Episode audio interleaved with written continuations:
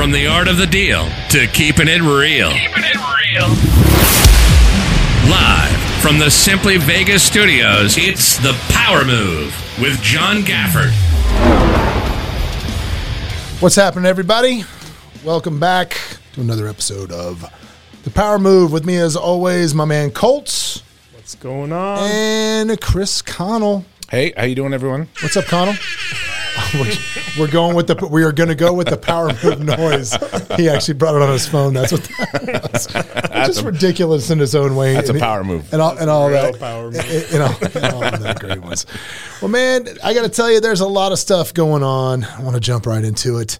You know, do we do we want to? I mean, you know, do we want to start and talk about you know the, the the elephant in the room, which is the Afghanistan thing? Which you know, I don't know when this is going to come out. A couple of weeks, maybe a week and a half. It's still going to be a mess. Then it's a mess now. It's going to be a mess then. What do you mean? Well, a lot of progress in the last 20 years, apparently. A lot of progress. Yeah, I mean, you know, I mean, of, of course, everybody uses it immediately as a chance to jump on, uh, you know, the president and everything else with what happened there. And, and, and look, again, for me that knows me, I am a conservative Republican. I get that.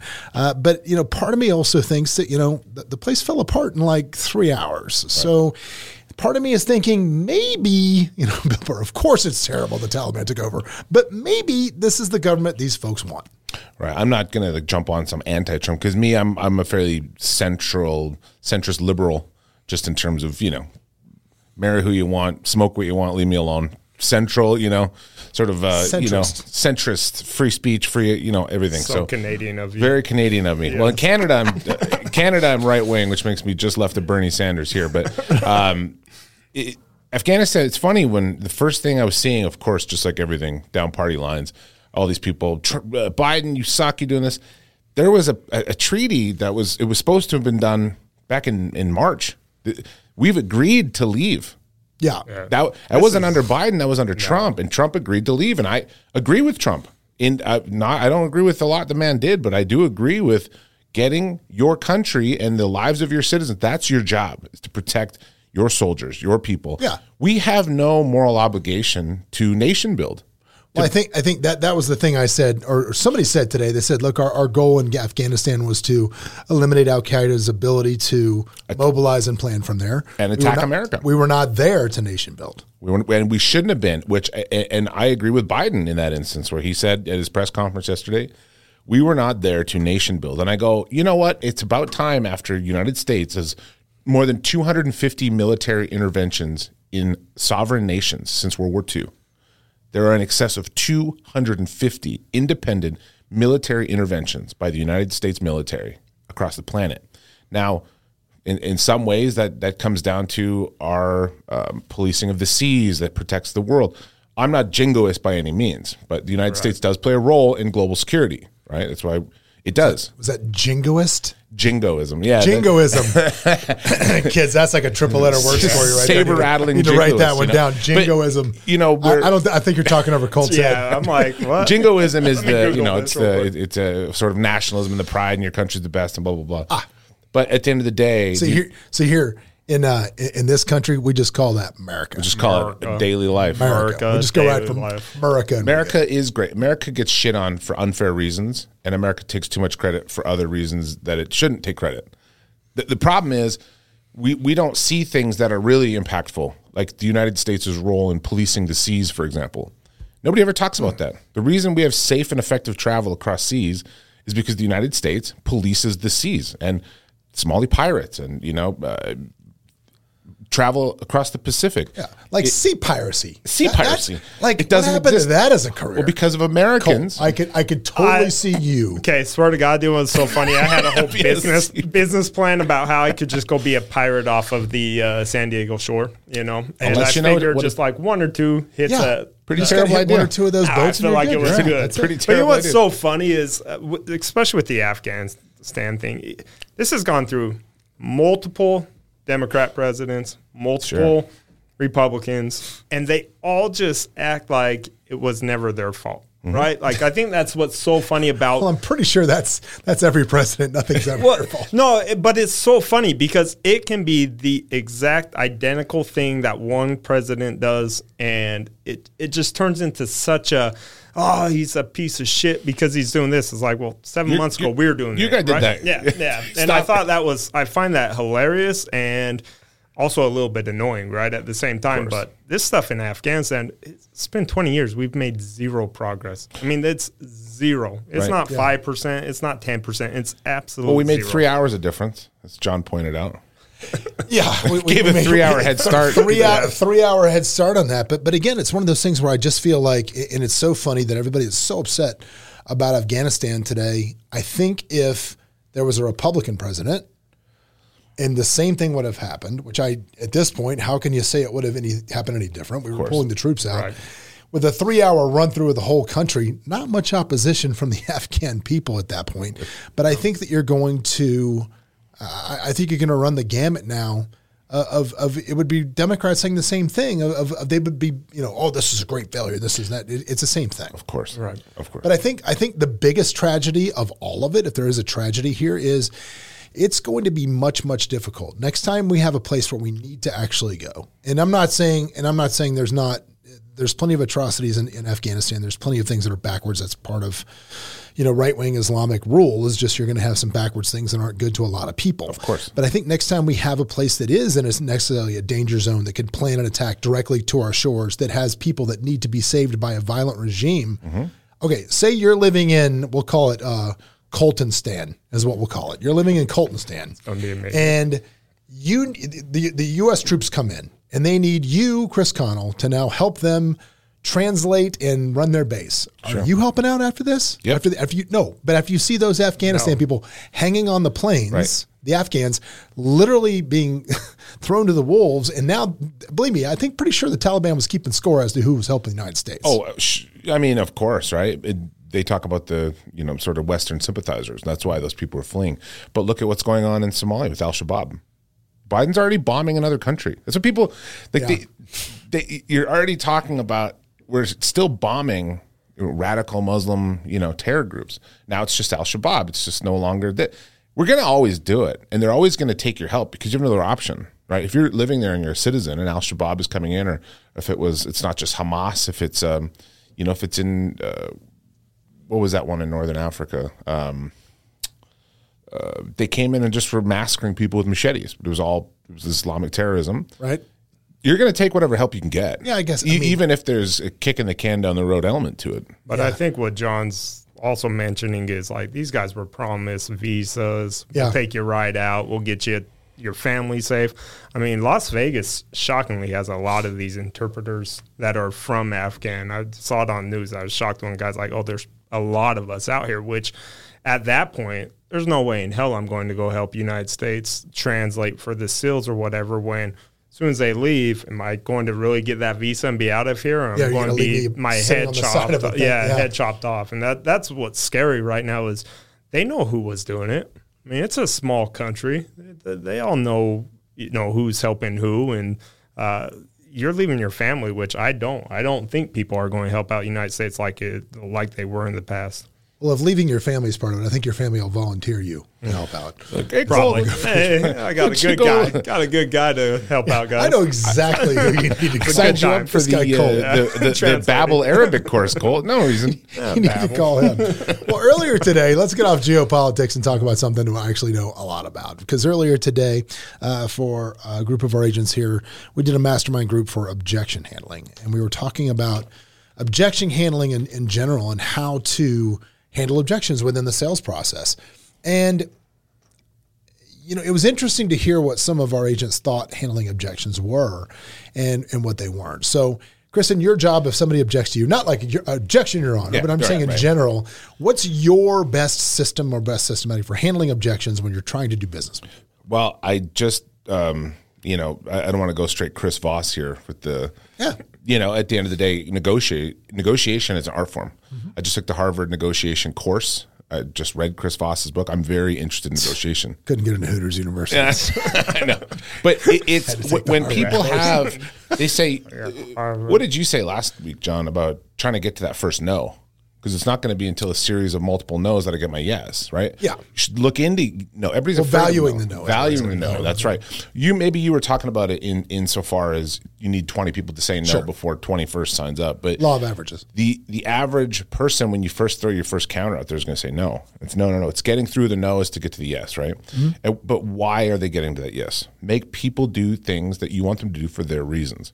So when people when people have objections, right? You say, well, I can argue with you, right? You can say this is a great house. Well, I don't want to do it. Well, if you are good at asking people questions and finding out motivations, and able to do those um, what Chris Voss calls the calibrated questions. Mm-hmm. If you're able to figure out what those are to get some answers to things that maybe you weren't even aware were affecting these people, you're going to find that those objections are oftentimes a great way to find out what they really want.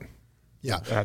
What about you, Colt? No, what I, say to- you? I totally agree with that. I mean, I think what people don't realize is negotiation. Everybody, especially in real estate, everybody thinks it's 100% the price. That's what the negotiation is, right? And I, I think that when COVID hit, I told everybody, you better see what's going to happen because you had everybody losing their jobs and they couldn't go buy houses, right? And I just would watch my wife's clients say, uh, don't worry, we'll get a two day extension because they didn't know what happened. To me, I'm asking everybody, where are you going? Do you have your job? That kind of stuff, right? And I think with negotiations, people don't look at that. Um, we just did a deal up in Salt Lake that uh, our clients could not, they could not outbid anybody. The Californians are lining the- up like crazy. They could not outbid. I called the guy, I go, okay, what does he want?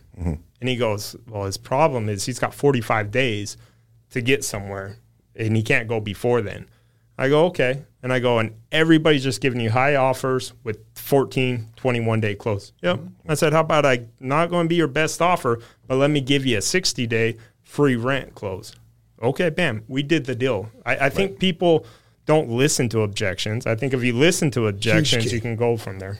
Well, it's a huge key to listen, but but my thought was, and as we- we're hearing what people were having problems with, I mean, with real estate agents, a lot of it was price value. It was a lot of it was, well, they want me to do it for cheaper. They want me to do it for cheaper. Well, they always, uh, you know, they want me to do it for one percent. They want me to do this. Is what seemed to be coming out of the conversation. And my thought was, if you're having an objection about your price, you did a really lousy job up front creating value Sure. and, and, and, and saying your value proposition. And I think this goes back to, you know, I preach all the time elite customer experience. It's one of the things that um, I'm all about all the time. And I think that you know, if you look at the, you know, just for example, the real estate transaction. So a person goes in to list a home, talks to a homeowner, and they spend so much time focused on the value of the house and what they're going to do to market the house. They spent that's really Right. if you look at it as we as we dug into some of these listing presentations today, that's really all they talk about. That's that's what I'm like. You know what? People already can figure out kind of the value of their house. There's too much data online; they understand that. Yeah, you just go to Zillow and get a hundred percent accurate can't- number. Jesus, no, no. But you go, you go on, but you get an idea that's how between between a hodgepodge of the, of everything else. You can kind of figure that out. Plus, you know where people are going to syndicate it. You know everything that's going to go. You know where those things are going Right. to happen, right? You just know. So, eh, I know how you're going to market it. I already know what it's kind of worth. So if we're spending a whole 20, 30 minutes talking about that, you're kind of wasting their time. Right. I said, how much time are you investing talking about their experience, finding out what their particular needs are and how you were going to meet and solve their particular problems? Right. You know, are you do you have a written customer experience plan that you're going through? Because that's the differentiator. That's the thing that makes a huge difference. And we talked about, you know, if you don't have to to argue with price, if you have a high perceived value. Right. Now, one of the things about this company or, or Simply Vegas where we work is, you know, we spend a, a we spend a ton of money with on perceived value. That's what we try to do here on on having a very high per- perception of the company. And we said, look, when you drive around the 215 here, you see giant billboards that say Simply Vegas number one in luxury. I, it doesn't say Simply Vegas cheapest place to sell a house. Right. It says number one in luxury because when you when you promote yourself as luxury, you're promoting client experience and you're creating great value for service. You're concierge out- concierge look. You're not you're not creating cheap. Right. That's what we do.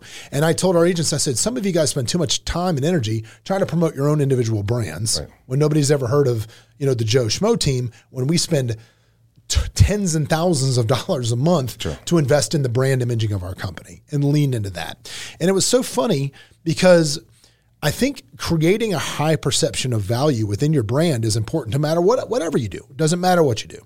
Absolutely. Right? So what are some things Colt you do to try to create a high level of perception brand with you? Let's say you, Colt. I think what my thing is is I tell people all the time, we all put our stuff a lot of times in the same stuff, especially residential, MLS, stuff like that. It's, uh, commercial the same way, right? I tell people my branding is about negotiation and I'm a problem solver. You know, that's something that you're paying for because anybody gone through a, a real estate transaction, they know that there's a million problems that are going to mm-hmm. pop up, right? 100%. That's what sticks me out different is that or that I'm different is my negotiation, my problem solving techniques, and also on the commercial side, no one gives their cell phone number out. Just simple, stupid stuff like But, that. but I but I think but I think at first glance, one of the things, and I'll give you credit. You, I mean, you every day are in a suit. Every time you see Colt, he's in a suit. He's never. This is this is his uniform. It's what he is. It's what he gets. And I was trying to make the comparison today of of like.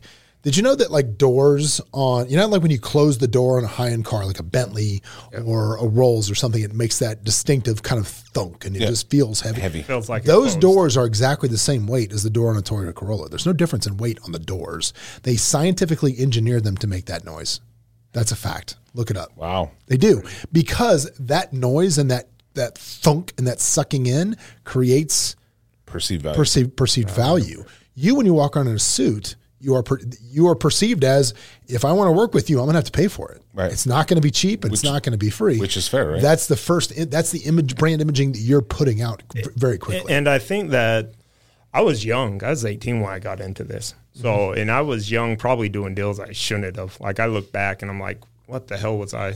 People giving me that type of property to sell or deal with, and I think that's where that came from. Is I just needed to. What do you mean that type of property? That type of property. What do you mean, We that type? know, Yeah, but we did. Like it would sit there, and uh, you know, it, it's so funny how a suit can make you feel better. You preach this all the time. Yeah. You got to feel good. I mean, John will literally redo his hair daily if he doesn't feel like it came out. Which something small like that, people look at as Which crazy. very very rarely. one time, Very one, one time shot, right? But I think it's so funny that um, I'll go against some of the biggest brokers at the biggest brokerages, and they'll show up in golf uniform, right? And Yeah, I will laugh at how they they they're pretty much saying sorry to people of how they dress. Yeah. Like when they see me roll up with my clients. And it's funny because at that time, I just stepped now a power move on you. Right? Power- Like a power move. Fair, fair, can, fair, can I get fair. something? you gotta get the yeah. noise. Get, you gotta get the phone. Uh, get the- it's get a little phone delayed out. I between when here it comes. yeah, here it Ready? goes, here it Uh, you open it? there it is. But it, That's all I got. it is a sense of value. I mean, and something that you guys do all the time is you fire agents for taking iPhone photos of their their listings. Yeah. Because, and I use that against clients all the time. I, I've got five things when I go into a listing that I show clients. I show them people's marketing and my marketing, right? And I think that's something that people don't realize that uh, I learned a lot from you guys, especially on the high end residential, is uh, the commercial game. People just cheap out stuff, and I, and I think that's hard to. It's hard to tell somebody. Well, I want six percent on listing, but I'm going to take my photos for free here. I'm going Sure. to put on a free site. You're, you're giving everything Yeah. free. How Yeah. where where you where's your value? Yeah, there's no value. You there's know, no and so. I think that's something that you know it, it's funny. The smallest thing as a suit, and me and you get this all the time. Yeah. We walk in to multiple places, and people will start coming talking to us because Yeah, they want is to true. figure out who the hell we are. Th- well, no, I think it's because I think we're dating and they're trying to figure out who's the big They're spoon. Like, big spoon, little spoon. big spoon. I'll be a little spoon. I don't think anybody's wondering. All right, Chris, what say you without a bill value? uh, for my, my value, and, and everybody who's ever been a client knows this, I answer my phone. Ah, Like I answer my Personally, phone. yeah. Personally. And they send me texts and they get a response. And they send me a voicemail and it gets handled and it gets addressed because um, I do my job from everywhere. I can work off my phone a lot of times. I'm at my home office, I'm at my official office. I'm but no matter what time it is, if you send me an email at 10, there's a good to likely chance that I'm going to answer it and have a response for you. So people hate the fact that their lawyers don't get back to them. yep. Now, usually when I'm now, I feel bad because guys are all suited up, and I came in suited up all the other times. But I'm like, I'm going to wear a shirt today so I don't look so No, you're- stodgy. No, you're fine. Uh, you know, I don't wanna look so stuffy, almost, but- I almost did the same thing, but I just I don't like own clothes. Like that, right? Like I really don't. It's a couple of couple of. We're actually doing a I'm always fundraiser later naked. this week. Just to one get Colts Versace and robe. Bulls. Want That's to, it. nah, you know, and that's why all my. I don't think my neighbors they're in the same situation too. They don't own clothes either. That, that's and that's why he has the one Versace robe. Just the one. And then- that's Too, it. you got to have your summer robe and Well, winter robe. You know, it's funny. I got to tell you, I was um, I, I had an interesting experience last week. Two interesting experiences. So I go to the Wynn when because I, I got there an hour and forty minutes for a meeting because I'm an idiot, and I'm like, you know, man, there's this watch that I've been thinking about getting. Right, this watch, and I want wanted this watch. So I walked down and to the watch store and I tried it on. It was a I can tell you what it was a Hublot Big Bang. It's about it's a it's a grip of money. It's not a cheap watch. And uh, I put it on. I man, I've, I've been watching this thing for a while. I put it on, and I really expected to love it. Right? I was like, bam, and I put it on, and I just felt nothing. Actually, I felt worse than nothing, because as I was sitting there with this, it was thirty thousand dollar watch. As I'm sitting there with this watch on my wrist, and I'm thinking, this does nothing for me, like nothing. And then instantly I'm like, oh my God, all these other watches that I have that I've paid all this money for, they kind of instantly are doing nothing for me either in my head. I'm Right. like, why, why, you know, I'm having this crisis in the store. Like, Sure. why have I wasted this money, money on, on the watch? Now, Fast forward three days, I go to um, some of my friends were in town. Um, it was Cody Sperber, who's a clever investor. It was his birthday. They invited uh, me and the wife to come out to a party with them on Saturday at uh, Encore. And with them was some people I knew and a lot of people I didn't know, but it was all Cody's friends. And in the process of doing that, I kind of just glanced around and I noticed like five of these guys had the same watch they're all wearing the same a different version of the same watch. So I wind up like just eventually this guy David I was talking to, I started talking to him about it. I said, you know, the watch, blah, blah, blah, blah, blah. And he took off the watch. He's like, no, no, it's the best watch ever. Love it. Great. You know, try it. And he took it off and I put it on for a minute. And I was just instantly like, oh my God, I love this thing. And I was like, I got home that night and I found myself like Googling these this watch and looking up and trying to there's no deal on it. It's ridiculous, but trying to find a deal on this particular watch. And uh and, and I'm thinking to myself, the fact that it was social proofed by these five dudes, that mm-hmm. all went, I'm That's like, why you wanted oh, it. oh, There's the guys- perceived value. Oh, these guys are ballers. That created a lot of perceived value to me. Right. The style of it wasn't very much different than the Hublot I put on, but I don't know. any- I don't know anybody that has that watch. And now here's five guys that are all balling have this one particular watch. Right. Now I'm like, no, I'm interested. And I think in business, it, you know, what bringing that back to business, it's so important to be social proofed amongst people. There's nothing better than referrals. There's nothing better than other people saying you're awesome. Right. And if you're in any type of business, look for that. But also, you know, I don't just think just look for that for yourself. Give that as much as you can. As many times you can give shout outs to people uh, on social media, do it. Um, say, hey, this is great. If somebody's helping you, like if you're watching some of this and you think this is good, please say, yeah, this is great and help me out with that. Yeah, if you're at for a business and somebody does something well for you, um, say it's great. Now, in a situation like Chili's, not done with you, Chili's. done with you. Oh, my God. In a situation like Chili's, you can feel free to call them out as well. But yeah, try to give as much proper stuff as, as you give. as What do you think of what do you think of that though in business when you see these agents or you see whomever attorneys whatever there's this this desire to put out the image of being successful and whatever how much of it is inauthentic though a- now as a consumer of things now whatever whoever it is service providers a lot of people want to be perceived as oh I'm a luxury this or that but how much of it is perceived as authentic how much of it I think there's a, a, stream of people that just want that they want the mm. Hublot mm-hmm. They- so they could tell their friends I got a Hublot. Yeah.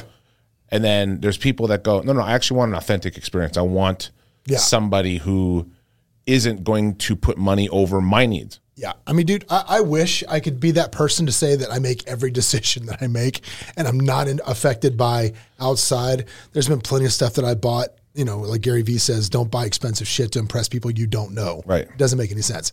I'm guilty of that. Sure. I, have done that. think everybody is. Um, I, I think everybody is a little guilty of that. I try not to be. I try not to do that. And you learn, right? You learn that there's a difference between buying shit that people want to see because you go, oh, I have a Louis Vuitton bag. It's like, do you like your bag? Yeah. Right. See, right. because to me, I I have a Louis Vuitton wallet. Now it's got my name in it. It's it was a graduation gift from law school. Carries sentimental value to me. I didn't buy it. Hooters University, right? My uh, Hooter, uh, it's Hooters Junior Owls. College. Yeah, also Juco. It was actually Twin Peaks Academy.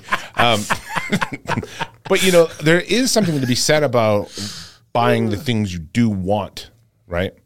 Like when you're talking about watches, like I've just got my pilot's license, and so to me, there's something about tradition of aviation Sure.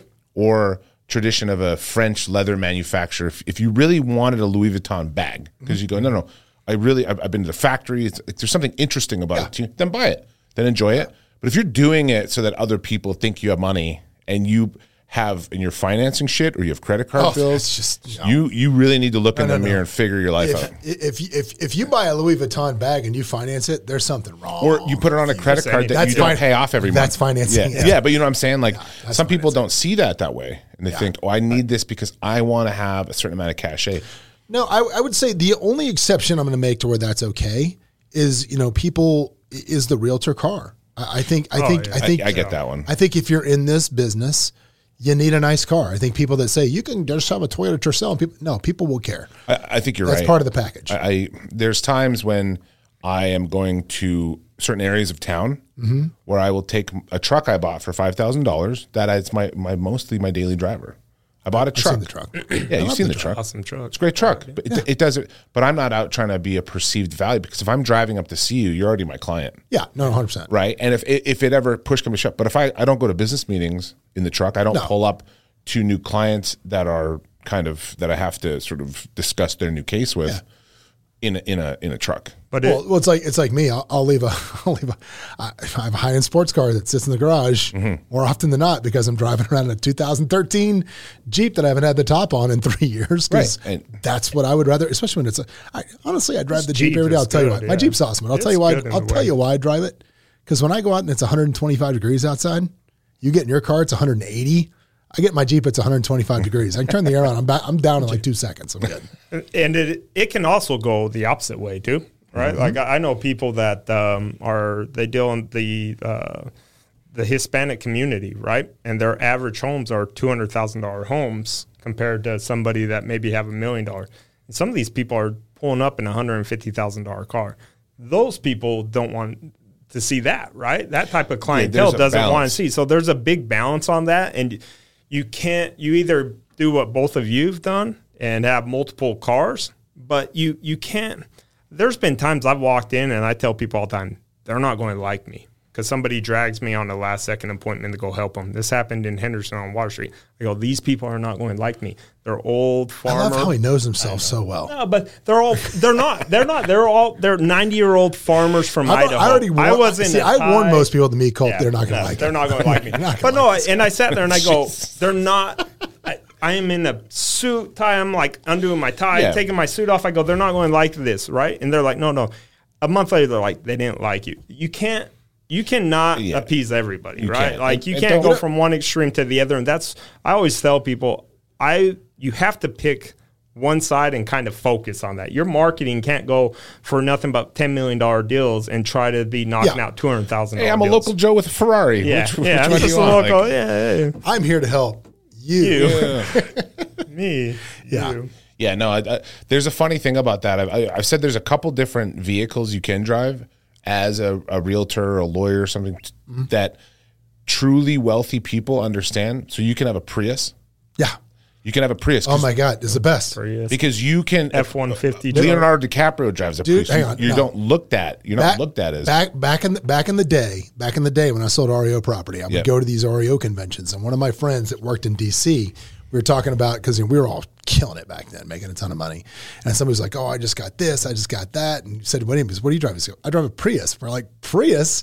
He goes, "Dude, Prius is the best realtor car ever." He goes, "I go in the hood, nobody messes with it, mm-hmm. but if I go to a million dollar house, I'm an environmentalist." You're an environmentalist. No, it's it's brilliant, right? You can almost get away with that with a truck. There's there's some trucks that are that have utility, especially as a realtor. Mm-hmm. So you know, this is just my free unsolicited advice, but you know, as a realtor, if you're hauling stuff, it looks like you were a worker. Yeah. There's like subconscious things that go into car selection. If you drive a useless car, or if you drive like a white Mercedes as a realtor, you're not going to fit in only on that side of the spectrum you're talking about. You're never going to be perceived as you're going to be, in my opinion, and of the people I've talked to, you're going to look like somebody that, you know, wants to be in that lane. Well, I think I think too though. I think I, I think I Or a think- I think- G-Wagon. Let me ask you a question: Is there a difference? is there a difference between the C two thirty and having an S class? Absolutely. Um, Perceived value wise, if you're if you see somebody they pull up in the smallest, cheapest Mercedes, you know what it is. Oh. versus somebody pulls up in the S class. Only at the highest level and only those people know. yeah. Because Only you're if you going, know. you're going to sit, that turns into wanting to be in that lane, but can't afford that lane, right? Yeah. And, and there are people that, uh, like, I'm not a car guy. I know both of you are. And that's why I always tell John, don't ask me for car advice because I do not, just don't like cars, right? But it, it Takes it, he, it's a monorail. Oh, I do take the monorail. takes the monorail Uh, wherever he goes. Are we going to hate on the monorail, guys? no, Like, I mean, any opportunity I get to hate on the monorail, I'm going to hate on the monorail. If you But ever want to meet we- Colt in real life, other than having a commercial Just go to deal, the monorail. No, no, yeah, in between Davidoff Bar at the, the at the. Fashion Dude, Show you know what? Hey, look, somewhere hold between on. there No, no, on the we- No, monorail. no, do not No, no. give our No, David don't talk about. Do No, I'm not not talk about okay, no, no, we're off. not Like talking we're not going to give That's a secret. secret. You That's can't a give that out. That's a secret. That is You is a cut that out. Okay. That's, that's We're gonna, we'll edit that one out. Yeah, 'cause, yeah. edit. You are not giving out my local secrets, and that's how I feel about the you monorail. ever, you ever want to kill Colt, Listen, you should very want easy. you should want to talk about the monorail because you're probably the only person riding it. You need more people to ride it, or they're going to put it under out of Yeah, It's business. been BK'd for what twenty years. Yes. I, It's I been worked on that BK'd. Did you? Oh, did oh. you? They're like, no one wants it. I worked on that BK in law school back in like 2010. I was working on the LV monorail under Judge Markell. Really? Yeah. It's Yeah. a great. That is the most. Let me give you underrated stuff, right? Oh boy, Monorail, Chicas Android, Bonitas. Android phones. Wow. Talk Chicas about, talk bonitas. about, talk And- about falling off a monorail right there. I know we're going to get into something else, so I'm going to hold my most overrated About Chicas stuff. Bonitas? Oh, Chicas Bonitas. Speaking of bankruptcy amazing. court that I externed at during the summer in no between way law school Chicas semesters, Bonitas is in bankruptcy. every one of those. Remember during the recession when all the strip clubs were going bankrupt from the cab wars? Do you remember that? Yep. No, You remember that? So what would happen is these strip clubs had this race to the bottom. There was this absolute race to the bottom because if you drove up, I think it's still like that today. I wouldn't know, obviously. I think it's like that today. If you pull up in a cab or something like that, the strip club will pay. yeah, they pay the, they amount pay the cab driver. Yeah, right, whatever. so that was bankrupting all these people because they just okay, I'll pay you a hundred, and and it's like that in real estate too. You see these guys, oh, I'll do your commission the for five percent, four percent, three percent. You think you're the first guy that can move on that, right? You're like, oh, I'm gonna I'm gonna generate this great business model. We do one percent sales. Don't expect anything. It will literally be listed, and don't talk to me ever yeah, again. that's it. Right? Don't I don't want to talk to you. I will list your home and sell it. We will do the paperwork, but it's purely transactional. That model, I mean, that model's been around forever. It was help you sell back in late '90s, early 2000s, So- and it failed then. There you go. So if you want to talk about perceived value, th- these things are all races to the bottom. Like you, if you're just going to compete on money, then anybody can offer one dollar less, you know, for the next one, then one dollar less the internet. until you're not making any money. Till you push people out, and then it'll come back up, whatever. So to John's point about people perceiving value, right? You you have to almost everybody. It's not collusion, right? Because you guys are so worried about in your business about the whole concept Collusion. of collusion, right? Everybody agreeing it's six percent. It's like, well, that number kind of is where the economic market leads to a place where people are getting what they want back and forth between everybody. Yeah, sure. It's kind of where that number it used to be 7%, right? It's 6% now. Uh, It's kind of what it, it, it averaged out to be. So I think people are just setting their. Well, there is no th- there is no set commission. There are antitrust going laws. No, there you're are, trying to but smack me in the face. Yeah, but I I, was I just think going at to the end throw of the that day, little- no, I'm not saying Use there of are. Chris no, Connell did not I get what necessarily Chris reflect the views of Simply Vegas. But at the end of the day, there's still a market price, and just because prices fall within a market price doesn't mean it's collusion. It means that's what the market basically is. And I think what the market you saw, price is what the market will bear. That's right. What the market will bear is based on your perception, based on how good you are value. at what Value, you do. right. And I All right, well, let's take a quick break. When we get back, Colt's going to take his shirt off, and we're going to talk about a lady who put laxatives in the coffee creamer at work to prove a point. Wow.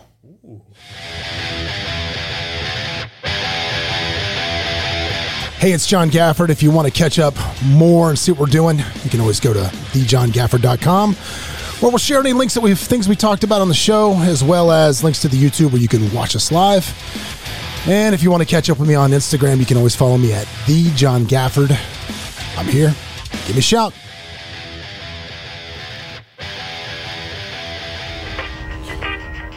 What's up, everybody? Welcome back from the break. Scotch got more, uh, or Colt got more scotch. I got a coffee. Connell, Connell got a coffee. Three days later, by the way, this, we're just kidding. It's the magic of television. No, that's what it is. I just got better looking. That's how that works. So, before we went away, I told a story I read today. There was a lady that did this to her coworkers and recorded it and put it on TikTok. And this is what she did. So she was mad that all of her coworkers were drinking her like international coffee, Creamer. whatever it was, creamer, and uh, put a bunch of laxatives in it to teach them a lesson. And apparently recorded it and put it on TikTok. Is that And, uh, illegal? That is violently illegal. Oh my! Well, yeah, there was apparently attorneys logging in to do it. So, the question becomes So a couple of things. He- he- Here's here's the questions that I'm getting from this. Number one, a, I mean, obviously, I don't think we have to debate. Is there a better way to get your coworkers not to drink your coffee? Sure. creamer? I think that that's done. But do you think she did this because she was genuinely mad about the coffee creamer, or did she do it because it, it was TikTokable? Mm, she did it because she thought she was a genius who could do this thing, be petty and punitive and get a million clicks. and be like, "Oh, go viral," right? So people want to go viral, but at the end of the day, it's like you, you can't do something knowing it's going to hurt somebody. Yeah. It's like you know you sign waivers. You go to like a theme park or you go to the bumper cars or whatever. You never sign away negligence. You can't just you never get an unfettered right to go hurt people, even if they sign up for it. Right? You have to still. I've always heard that. you have to do it within the parameters of of uh, you know decency, right? That's why spring guns, you know, one of the first cases you learn in law school are illegal. You can't have a gun pointed at your door, right? That if you open or you break into a house, a gun goes off and Yeah. kills you, because it's just that's it's it's not it's not uh, commensurate with the crime. It's not. Uh, it's not a way to run a decent society where you can just though. make people sign something and then hurt them, right? Right. You, you can never do that. So if you know that people are drinking your creamer, you're you're on notice that this is happening. Yeah. And you're entitled to just not bring creamer or whatever. You can't. I mean, God poison- help you if you eat my clam chowder, if you know what I'm saying. wow, that's different. That's pretty petty, though. I mean, I like but uh, I like you know quahog clams or whatever. I don't like. I'd be pissed if someone drank my coffee. I like coffee as much as I like my scotch. and it's annoying and maybe say something to your coworkers but here, here's a great example of maybe making the adult decision of trying to talk to people or say you know what you guys it's very expensive if you want me to pick up a creamer and bring it in you know let's have a kitty where we all chip in for it whatever there's a lot of common solutions that have been pretty obvious to me And so, so Not okay, poisoning okay, let, people on handle TikTok, let's handle objection. Let's handle objections here. Okay. So you tell me that, and I say, listen here, Connell, you cheap bastard. It's just coffee creamer. Get over yourself.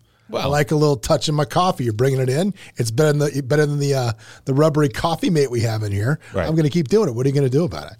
Well, I mean, I would probably if you actually did that, and you're like a coworker. that's probably where management should step in. I'd say and be like, keep your hands to your own fucking creamer. like, Bob, bring your own creamer. You cheap bastard. Goddamn, Like, Bob. you know, Bob, you cheap bastard. Bring your own creamer if you want it. You like hazelnut, you know, I'm gonna start bringing in candy cane or whatever. Start bringing in that sugar free stuff, Dude. which should be just as illegal. You think it's bad now? Wait till the pumpkin spice comes out. Then all hell's Okay. breaking loose. I mean, at that point, I think you yeah, get there's a no pass. no no rules with the pumpkin spice. No real time. You hate pumpkin spice, and I can tell you what. I'm a fa- I'm a white girl that fall. I love No, no, no, no, no, no, no, no, no. I love the pumpkin spice. What I have said notoriously about pumpkin spice is it is like ether to real estate agents. yeah. As soon as the pumpkin spice comes out, they all go sleeping night night time mm. and just wait till it's time to make your business plan in January.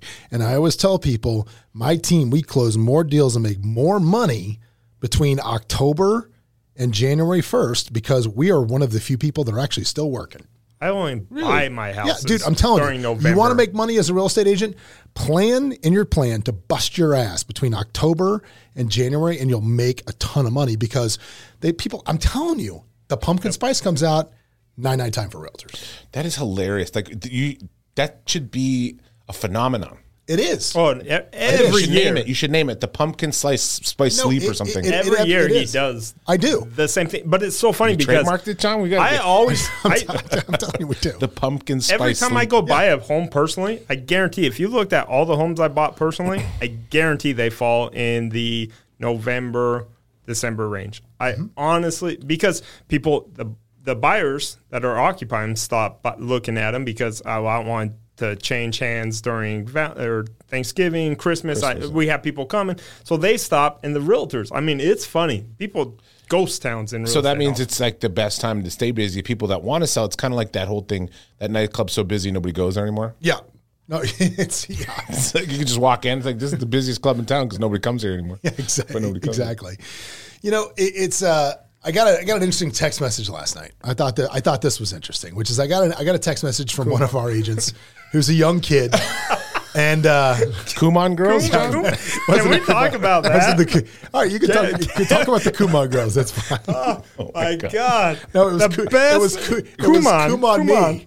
Kumon. Kumon me. Kumon me. So we may or may not know somebody that may or may not have had their headshots uh, stolen, and appropriated. Yeah, and so we're sitting there just chit chatting in the office, and this girl comes in my office, and she's like, "John, I need to talk to you." Something that's kind of maybe a little embarrassing. Of course, I'm, we go. We love embarrassing stories. Tell us.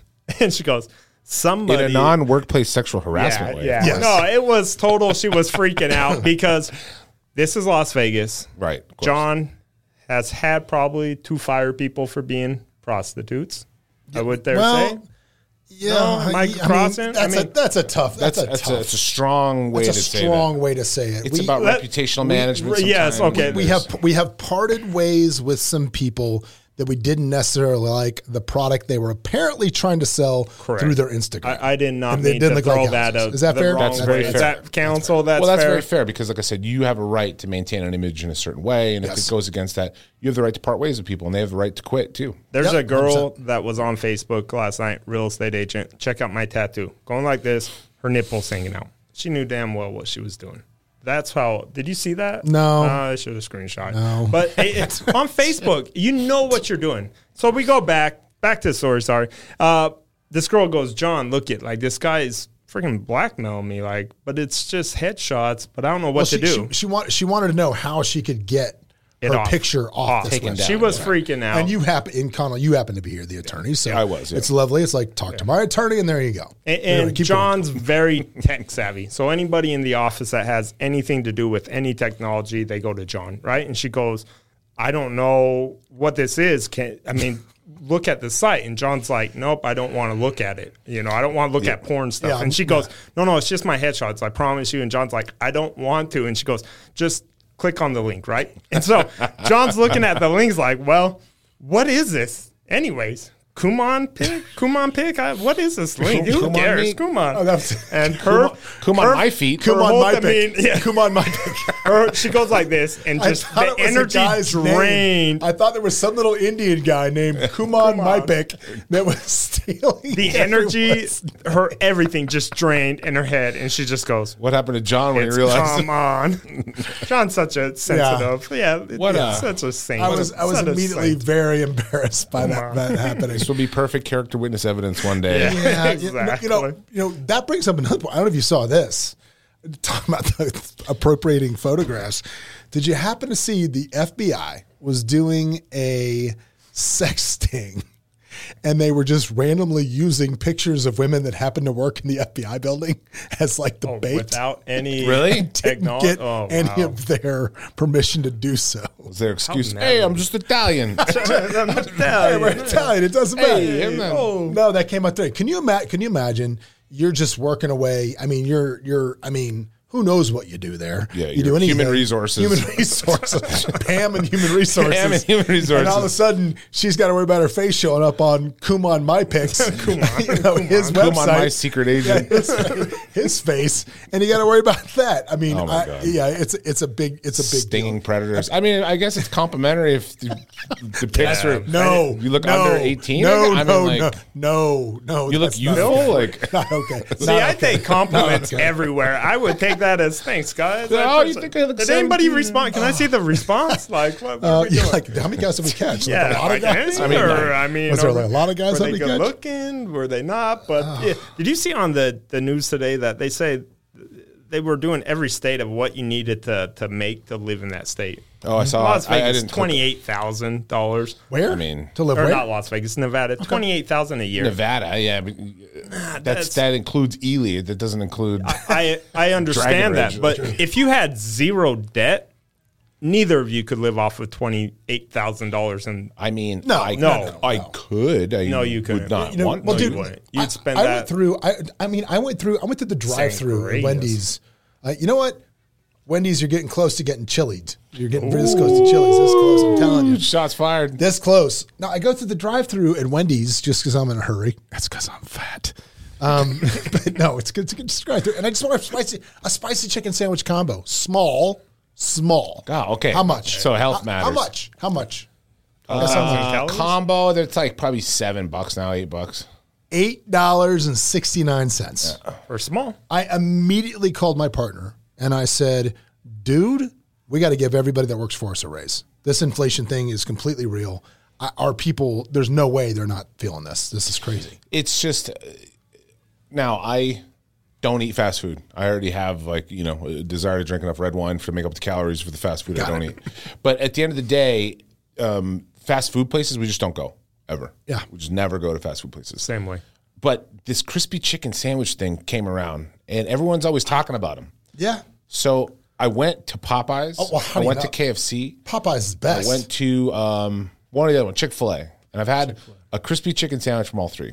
Popeyes is but light years better. it's not even close. Stupid race. light years better. It's like the, all the guys that were watching Usain Bolt's ass about twenty fucking yards ahead of him. It's like never mind. No, I, w- I went down the I went down the I went down the internet hole the other night, the black hole. Yeah. And I'm sitting there, and you know, my wife's guy, what are you looking at? I'm like, which place? ha- I'm like, which place has the best fried chicken? Crispy like- chicken sandwich I'm like, reviews. no, and I agree with in the top three. We're like Hattie B's, which I love. No, no idea.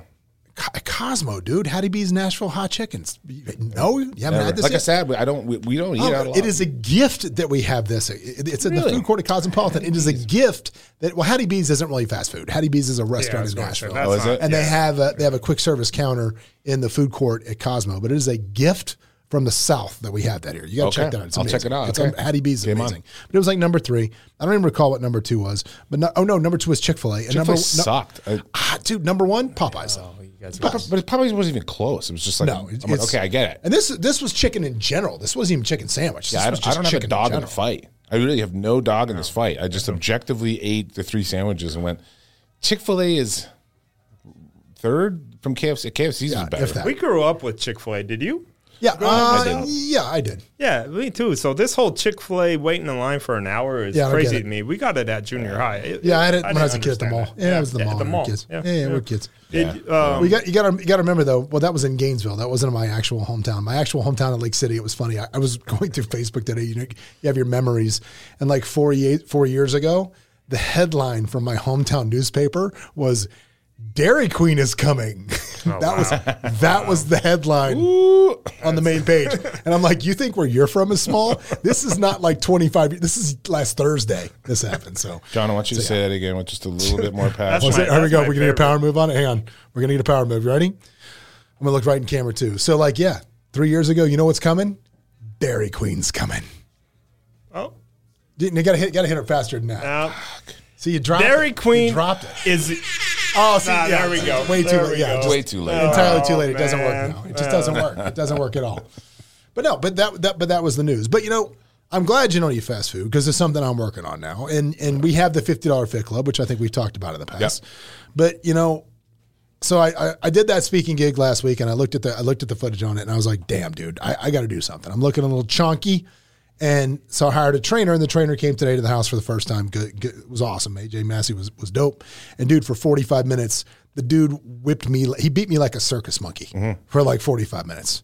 And no, we wouldn't really beat a circus monkey. Like people are like, oh my god, they're talking about cruelty to animals. I hate this podcast. The It's views the of worst. John Gafford not represent no. Yeah, Conalot or cancel. That's just or a PETA. saying. We don't need to be canceled over beating circus monkeys. Although I do hate a monkey. We'll talk about that. how minute. how old did you guys feel after Thursday night speaking gig for you? I, you know, I, I, I don't feel, I, I love that group because that group It's to me, such an well, no, no, that, that group to me is 100% why I never go to realtor events.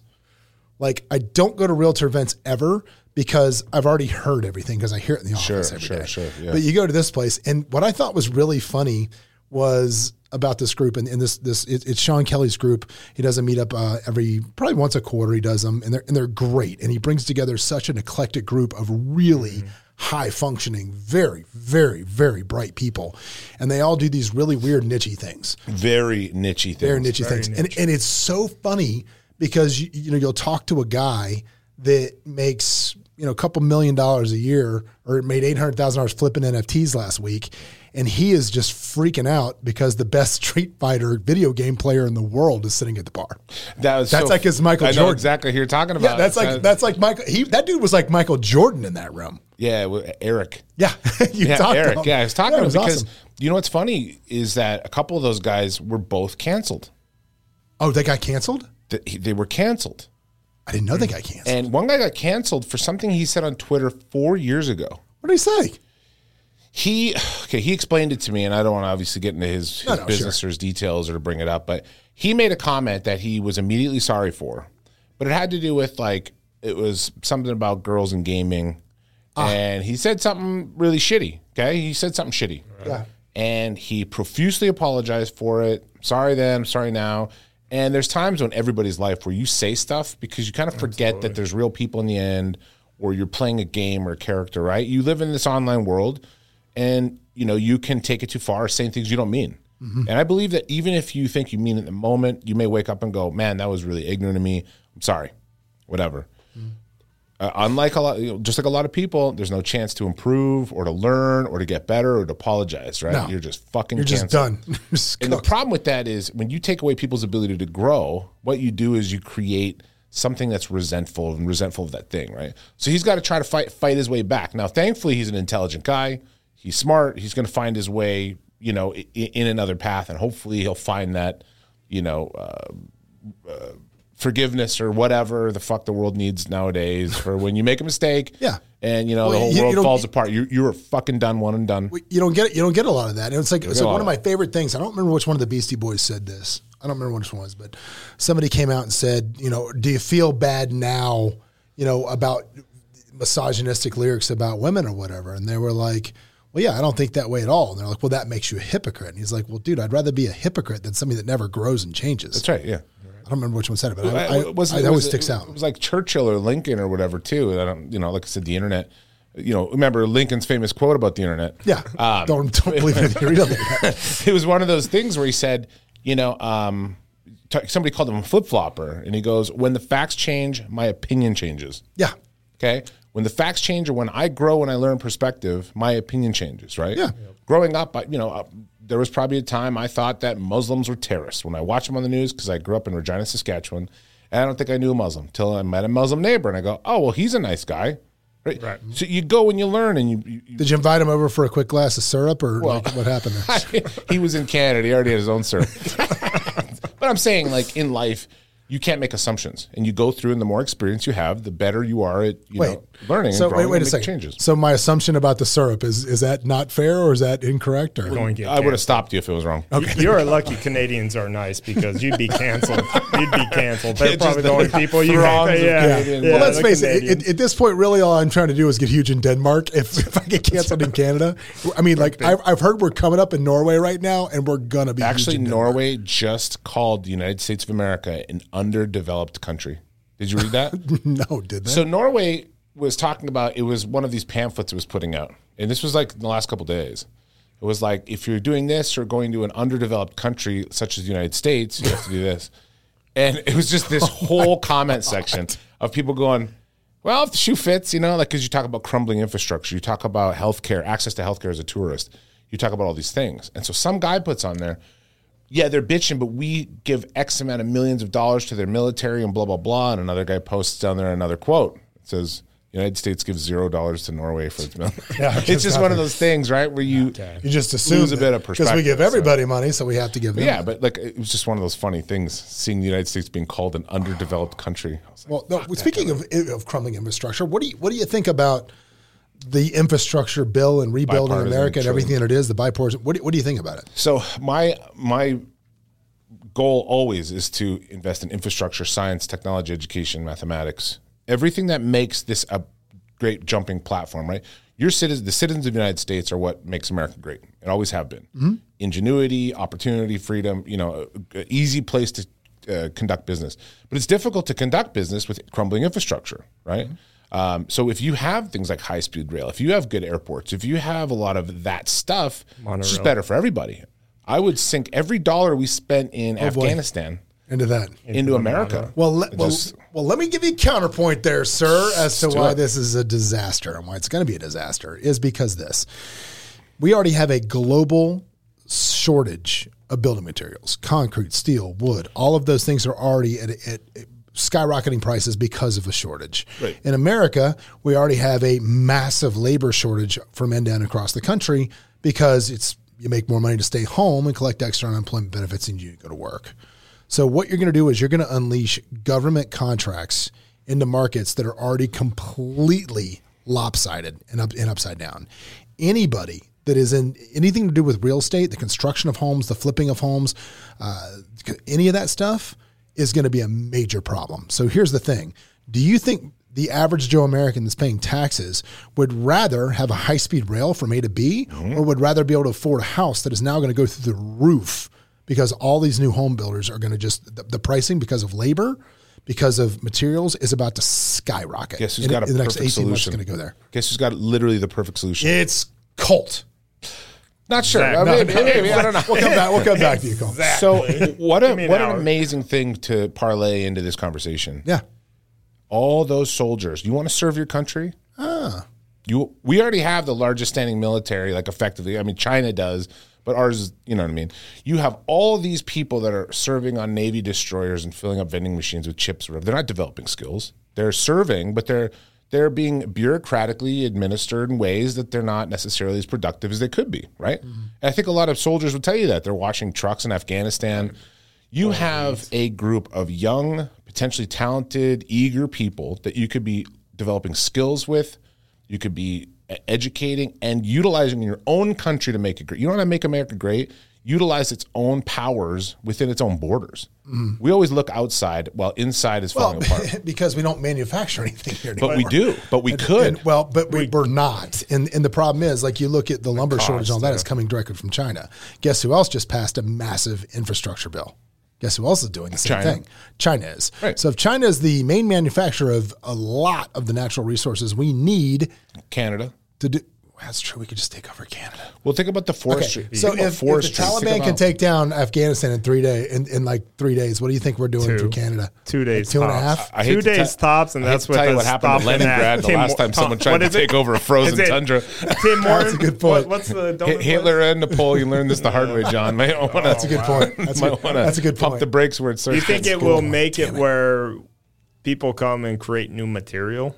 Well, you can. Right? You know, I, I you think there's going to be that niche? I think Well, I think- I think that's I an think- untouched, not an untouched. I think that that's where you're going to see the next fifty to hundred years is people trying again, to re. But but again, but again, the, the the problem turns into this, which is if I can go take that job that that soldier wants to get, and I can make fifty bucks an hour, full government pension, give me four years, and we'll pay you forever because it's eight point whatever, or one point whatever trillion dollars, and the government's bi- bidding against the private sector to do manufacturing. No, you can't make a plant that manufactures new materials because nobody's going to go work there because you couldn't afford to hire the workforce to run the plant well, I, because you're competing with the U.S. government now. It's going to crush small business in the construction industry. think about how. Think about what if you utilize, like I said, so you have this group of people that work in the United States military that are deployed elsewhere and not here.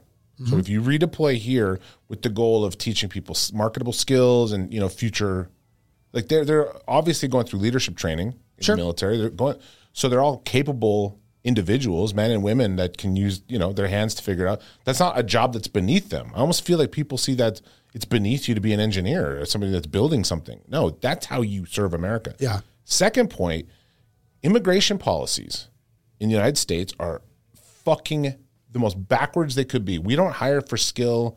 We have a couple programs for wealth, but for the most part, immigration happens in the United States through familial relationships, meaning marriage. Yeah. Or I bring over my parents who are 65 years old.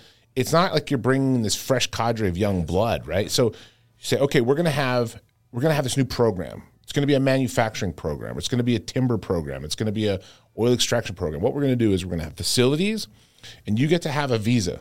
You get to sign up for a visa. If you work in this factory in North Dakota, where land is cheap, minerals are cheap, everything's cheap to do up there, or in Wisconsin or these place Iowa, places that aren't expensive like California or New York.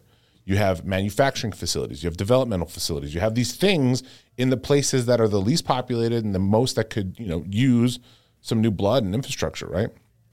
You have that as a program. Work there for six years, eight years, whatever. Develop your roots there, and you will get a visa into America and stay. But We, you we seem to have a lot of land here in Nevada that could be well used. Ely, like, I mean, seriously, Damn desert. But but you still can't compete against what they're. I mean, pretty much not paying Chinese people to work in China, right? Like you can create a thing and put them in the cheapest part of America. You still can't pay them ten cents an hour or fifteen cents an hour. And I get what you're saying. With we got a lot of people like I laughed. I saw a thing on on. Uh, they were pulling weeds, and they're part of the army. They're like, this is all we do: pull weeds all day long, you know. And it's like You're serving your country. yeah, I don't. yeah, know I, I don't. I don't look at anybody that. I don't walk into the 7-Eleven where I get my coffee in the morning and look at that person like they're any less. I just see you as a part of a system that I need everybody working in to, to But you're different. You're different. Right. Most of the social media people, most of the younger crowd, and they do look at that, right? Yeah, it's they- beneath- it's beneath them. to It's go beneath them to flip a those jobs. burger. If I'm you- going to go Robbie instead, or I'm going to do this. Like there's millions of jobs out there that cannot be filled, and it's because people's ego is well, no. Well, I think, but I think, but I think too. I think a lot of, a lot I think a They're probably lot of those. money. well, I think a lot of those jobs, like you know, talking about like McDonald's and stuff. I think there's certain jobs in America that were not designed to provide a quote unquote living wage. Yeah, I see that argument. I, my I my that kids argument. need a place like I need a place for my kids to go work when they're 16. I I think that need is a good argument. If you talk to economists, most will agree to you that a lot of places are not. They're not supposed to be a career. No. Now it happens to be that a lot of people don't have the skills or abilities or you know whatever to maybe progress in a different way. But uh, at the end of the day, you know it, those balances tend to find themselves out in a free market. Well, I think I think like you look at Vegas over the last year, and you can just. I mean, my friends on the strip, at like they're like, dude, people are using EBT cards to like buy stuff on the strip. It's crazy, and I'm thinking, don't come to Vegas. Use that money, invest in in anything that's going to prepare you for when this stops. Yeah. But it's that- it's such short short minded thinking. But you're not ever taught that, right? Like in school, what are you taught? Yeah. They, I, I, we laugh because how many of us play in the stock market in our office? Yeah. Three people, maybe, right? Like, Yeah. yeah, you Well, got. no, there's more than that. There's there's there's much more than that. but we're just I'm only two to saying, talk like, about it. yeah, but true. yeah, that's true. But you're talking about very smart people, and these people, your agents are very smart Yeah. agents, right? And it's I laugh because it's they don't understand that, and it's universities Can I tell them what you did? Oh, well, well, yeah, well, He bought you high want you want to He talk? yeah, no, no, no, no, we'll you get want- back to high school. You want to No. you want to talk He about bought one power sh- move? he- he- power, yeah, power move. He bought one share of Wynn. Oh wow. One. So I gonna went a in share, and so I can go to be a one shareholder Don't care. Yeah, So, so, I can go get my parking So we spot. can go to the Wynn and be like, no, I'm an it, was funny, and I didn't realize it until I was telling the story. Right, like I went and I was like, Nah, I'm going to watch overnight, and then I'll uh, throw some money because I think it'll go down to two percent, three percent, whatever. and I sat there and I just bored. I'm like, I'll just buy one share. I don't even know share. why. and, and I bought one, one just one share? share. And so I'm of the It's like, I'm it's like get Nana it. gave you the Yeah, certificate. Yeah, Yeah. I almost ordered it, but it was going to be three times my one share to Own the get Green it. Bay Packers. Congrats. But it- and I think that's I don't think universities will be around like they are. I think they'll definitely still be around in 20 years, but I think things need to go more of a trade school. You know, universities Love trade school. right trade schools should be the Yeah. should be the people look down on those like you talk about when that should be i think the number one thing to Well, go I- you towards and i think high school needs to do a better job of explaining to people I, hate, I hate to tell you this. You know what real estate school is? It's trade school. Trade school. That's what it is. I don't even know Absolutely if you it can say that's a, even a school. Even, not if, teaching- even, even, not even even though you don't learn anything Yeah, in real estate even school other than how to pass a But test. You're not reading Chaucer. That's the whole thing about a liberal arts university or a liberal university or whatever. You learning the classics and philosophy, whatever. There, I see a value in that. I'm a fan of liberal arts education. I mm-hmm. think that it's good to have an understanding of different areas of sort of literature and philosophy and business and, and, and chemistry and math, whatever. But at the end of the day, I think people are starting to realize that trade schools are excellent ways to make a really solid living. yeah. I, I, I see that as being way less stigmatized than it used to be. I remember when you were a kid, if you want to be a plumber, like you're I was just going to say that. How how Now it's like, old yeah, were you till you realized, especially in Vegas, the union jobs like plumbing's a great job. Oh, my god! You know, but you, you look down and uh, it's funny because I just think that we really need to force that, and we really need to do better at just you know junior highs and high schools of getting really kids maybe in line parent- maybe with parenting. but is it? Are you can can are you going to change? Are you going to change? Uh, are you going to change groups of people by just parenting. You can't because some parents aren't there, right? totally. You know, and I, I I 100% agree with that. And you go talk to any teacher, No, and they're I mean- like, it's all parenting. But I think that we got to look at the realistic thing of we don't have two parent households. We have parents that maybe shouldn't have had kids, and they got five or six of them. have right? a finance class and have a, have a class on taxes and you know deferred income. And, How to uh, actually run it, how to actually run your life, not mm-hmm. just how to Yep. do nothing. yeah, I'm a big fan of that. I think that should be mandatory. Well, speaking of big fan, hopefully you guys are a big fan of this. If you like it, please tell somebody about it. If you hate it, tell somebody about it. Because to me, quite frankly, you know, either way is going to be good. It doesn't matter if we're talking good or talking bad. It's when they stop talking, you got a problem. so anyway, Hit my Twitter We'll see you next Fox. time.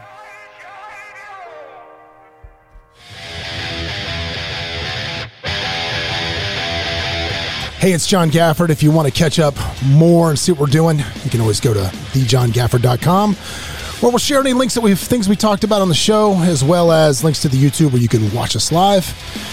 And if you want to catch up with me on Instagram, you can always follow me at the John Gafford. I'm here. Give me a shout.